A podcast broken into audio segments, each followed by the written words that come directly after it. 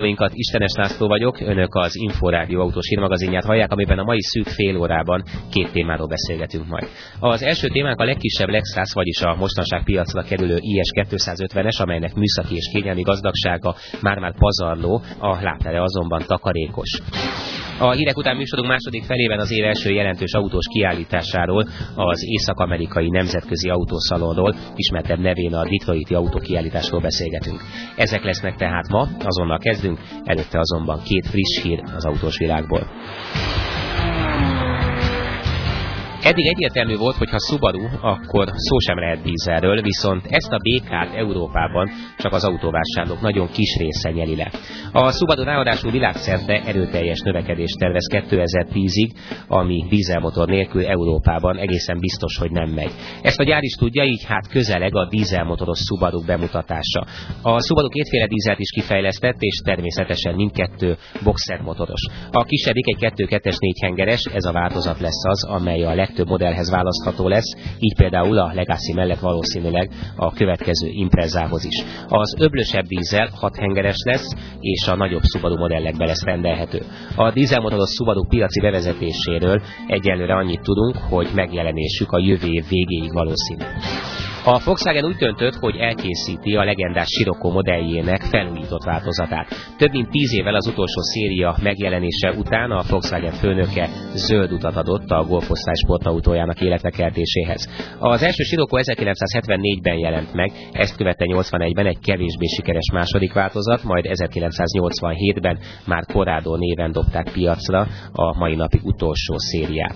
A vonzó és jó kezelhető sportkocsi volt, azonban a csökkenő eladások és financiális megfontolások arra késztették a gyártót, hogy befejezze a gyártását. Az utolsó Scirocco 1994-ben gördültek le a futószalagról. A formatervezést ezúttal nem az olasz Giugiaro végzi majd, hanem házon belül oldják meg. A motorkínálat pedig a 140 lóerős 1.4-estől egészen a 3.2-es 250 lóerősig terjed a tervek szerint. A Lexusnál a tökéletességre törekszünk. Mérhetetlenül ügyelünk a részletekre, amiknek a legtökéletesebben kell együttműködniük. Ezt nem én, hanem Szuguja Fukuszátó, a Lexus főmérnöke mondta, és hogy a valóságban mennyire van a tökéletes autótól, illetve tökéletes működéstől a Lexus IS 250-es, arról vendégemmel, Földvári Andrással, az Auto2 magazin újságírójával beszélgetek. András, éveleje van, ilyenkor szokás egy kicsit visszanézni az előző évre és összegezni azt, és egy ilyen összesítés, vagyis a 2005-ös évet lezáró eladási statisztika jelzi, hogy tavaly a luxus kategóriában emelkedés történt az eladások terén. Mi most egy olyan autóról beszélgetünk majd a következő percekben, amely számomra nem jelzi egyértelműen, hogy az a luxus kategóriába tartozik, vagy nem. Szóval a Lexus IS 250-es luxusautó, vagy nem? A válasz az, hogy nem luxusautó. Két szempontból lehet azt mondani, hogy nem, noha nagyon sok luxusautós tulajdonsággal rendelkezik. Az egyik az autó mérete, ez egy 4,5 méter hosszú kocsi, amelyik a Mercedes C vagy a BMW 3-as méretosztályát jelenti, annak a versenytársa is az autó, és ezt a méretosztályt nem szoktuk luxusnak tekinteni. A másik szempont, ami szintén erősen összefügg a luxussal, az autó ára. Ennek az autónak az alapváltozata már 10 millió forint alatt jóval megszerezhető, és egyszerűen a luxusra nézve sértő lenne, hogyha ennyire lehetne luxus autókat venni. Most biztos nem örülnek azok, akik Lexusban ülnek és úgy hallgatnak minket, mert ők bizonyára azt szeretnék, hogyha azt mondtad volna, hogy igen, ez egy luxus autó, hiszen talán ők éppen ezért vásárolták, de azért az autó mégiscsak közel van a luxushoz. Ha arról kellene beszélnünk, hogy mi ebben az autóban a prémium, a luxus, akkor azért lehet bőven, azt gondolom, ugye? Bőven lehet, de a luxus és a hétköznapi autók között itt van ez, amit említette, a prémium, és ez azt jelenti, hogy a vásárló sok mindent kap, ha úgy veszük ajándékba, ha úgy veszük a pénzéért, amit a hétköznapi autók nem tudnak kínálni, vagy a tömegautók nem tudnak kínálni, és ez a prémium kategória az, amelyik igazán meglendült az utóbbi években, és ahova nagyon sok márka igyekszik fölkapaszkodni, hogy azt mondhassa az autójára, hogy oda tartozik. A Lexusnak nem is kérdés, hogy oda tartozik-e, inkább az a kérdés, amit az előbb említettél, hogy talán még följebb a luxus autók kivételes táborába. A prémium márkák között természetesen a vezető helye van, vagy a vezetők között foglal helyet a Lexus is. A az autó kialakítása, a műszaki tartalma, azok a finomságok, amik egy autót igazán finommá tesznek, azok mind megvannak benne, azok a szigetelések, azok a motortartó műszaki megoldások, amelyek teljesen vibrációmentesé, csöndesé teszik az utazást, azok mind megvannak benne, nagyon finom az autó felfüggesztése, amitől a rugózása az autóban kialakuló érzések prémiumossá teszik, csönd van benne, jól úton tartható, nagyon kellemes vezetni. Hogy éri ezt el a Lexus? Hol készülnek ezek az autók? Milyen technológiával, hogy a motorindítása után sem lehet érezni a legkisebb rezonanciát sem, és a legkisebb hang sem szerintem? Részben az előbb említettekkel, részben persze azzal, hogy egy V6-os motor van benne, amelyik általában könnyen meg lehet a járásúvá tenni, sokkal könnyebben, mint mondjuk egy háromhengeres motort, és másrésztől pedig az autógyártásban vannak olyan fogások, amit nagyon sok gyár ismer, de nagyon kevés alkalmazhat, például azért, hogy csöndessé tegye az autót, hiszen azok a szigetelő anyagok, vagy a burkolása alulról, amelyek ezt a hatást könnyen el tudják érni, vagy ha nem is könnyen, de el tudják érni, ezek rendkívül drágák. És épp ezért a prémium márka, vagy a prémium autó ott különböztethető meg a hétköznapi, vagy a tömegautóktól, amennyiben ezeket a megoldásokat merik és tudják alkalmazni. Itt a felvezetőben mondtam, hogy a Lexus egyik vezetője azt mondta, hogy autóikkal a tökéletességre törekednek, és hát az ő véleménye szerint természetesen ezekkel az autókkal el is érik. Te mit gondolsz, ez az autó van talán a legközelebb a tökéletes autóhoz, vagy egyelőre a Toyota vezetője csak álmodozik? A törekvés nagyon dicséretes, és nagyon szimpatikus dolog is, hogy rögtön a tökéletes tűzi maga elé. Lesz még munkálkodni valójuk, az biztos. Ez egy nagyon jó autó, de igen távol a tökéletestől.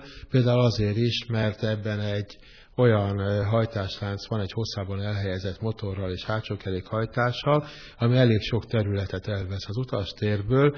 Bizony szűkös a hátsó lábtér, ha például le van eresztve az első ülés, nem fér alá a fej. A kupés vonalvezetés miatt a fej fölötti tér sem magas.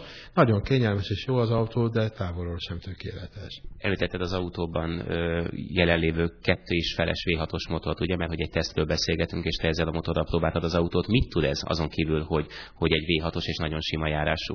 Hát nagyon jó menetteljesítményekre képes az autó, 8,3 másodperc alatt eléri a 100-as tempót, úgyhogy közben a fogyasztása nem is nagy.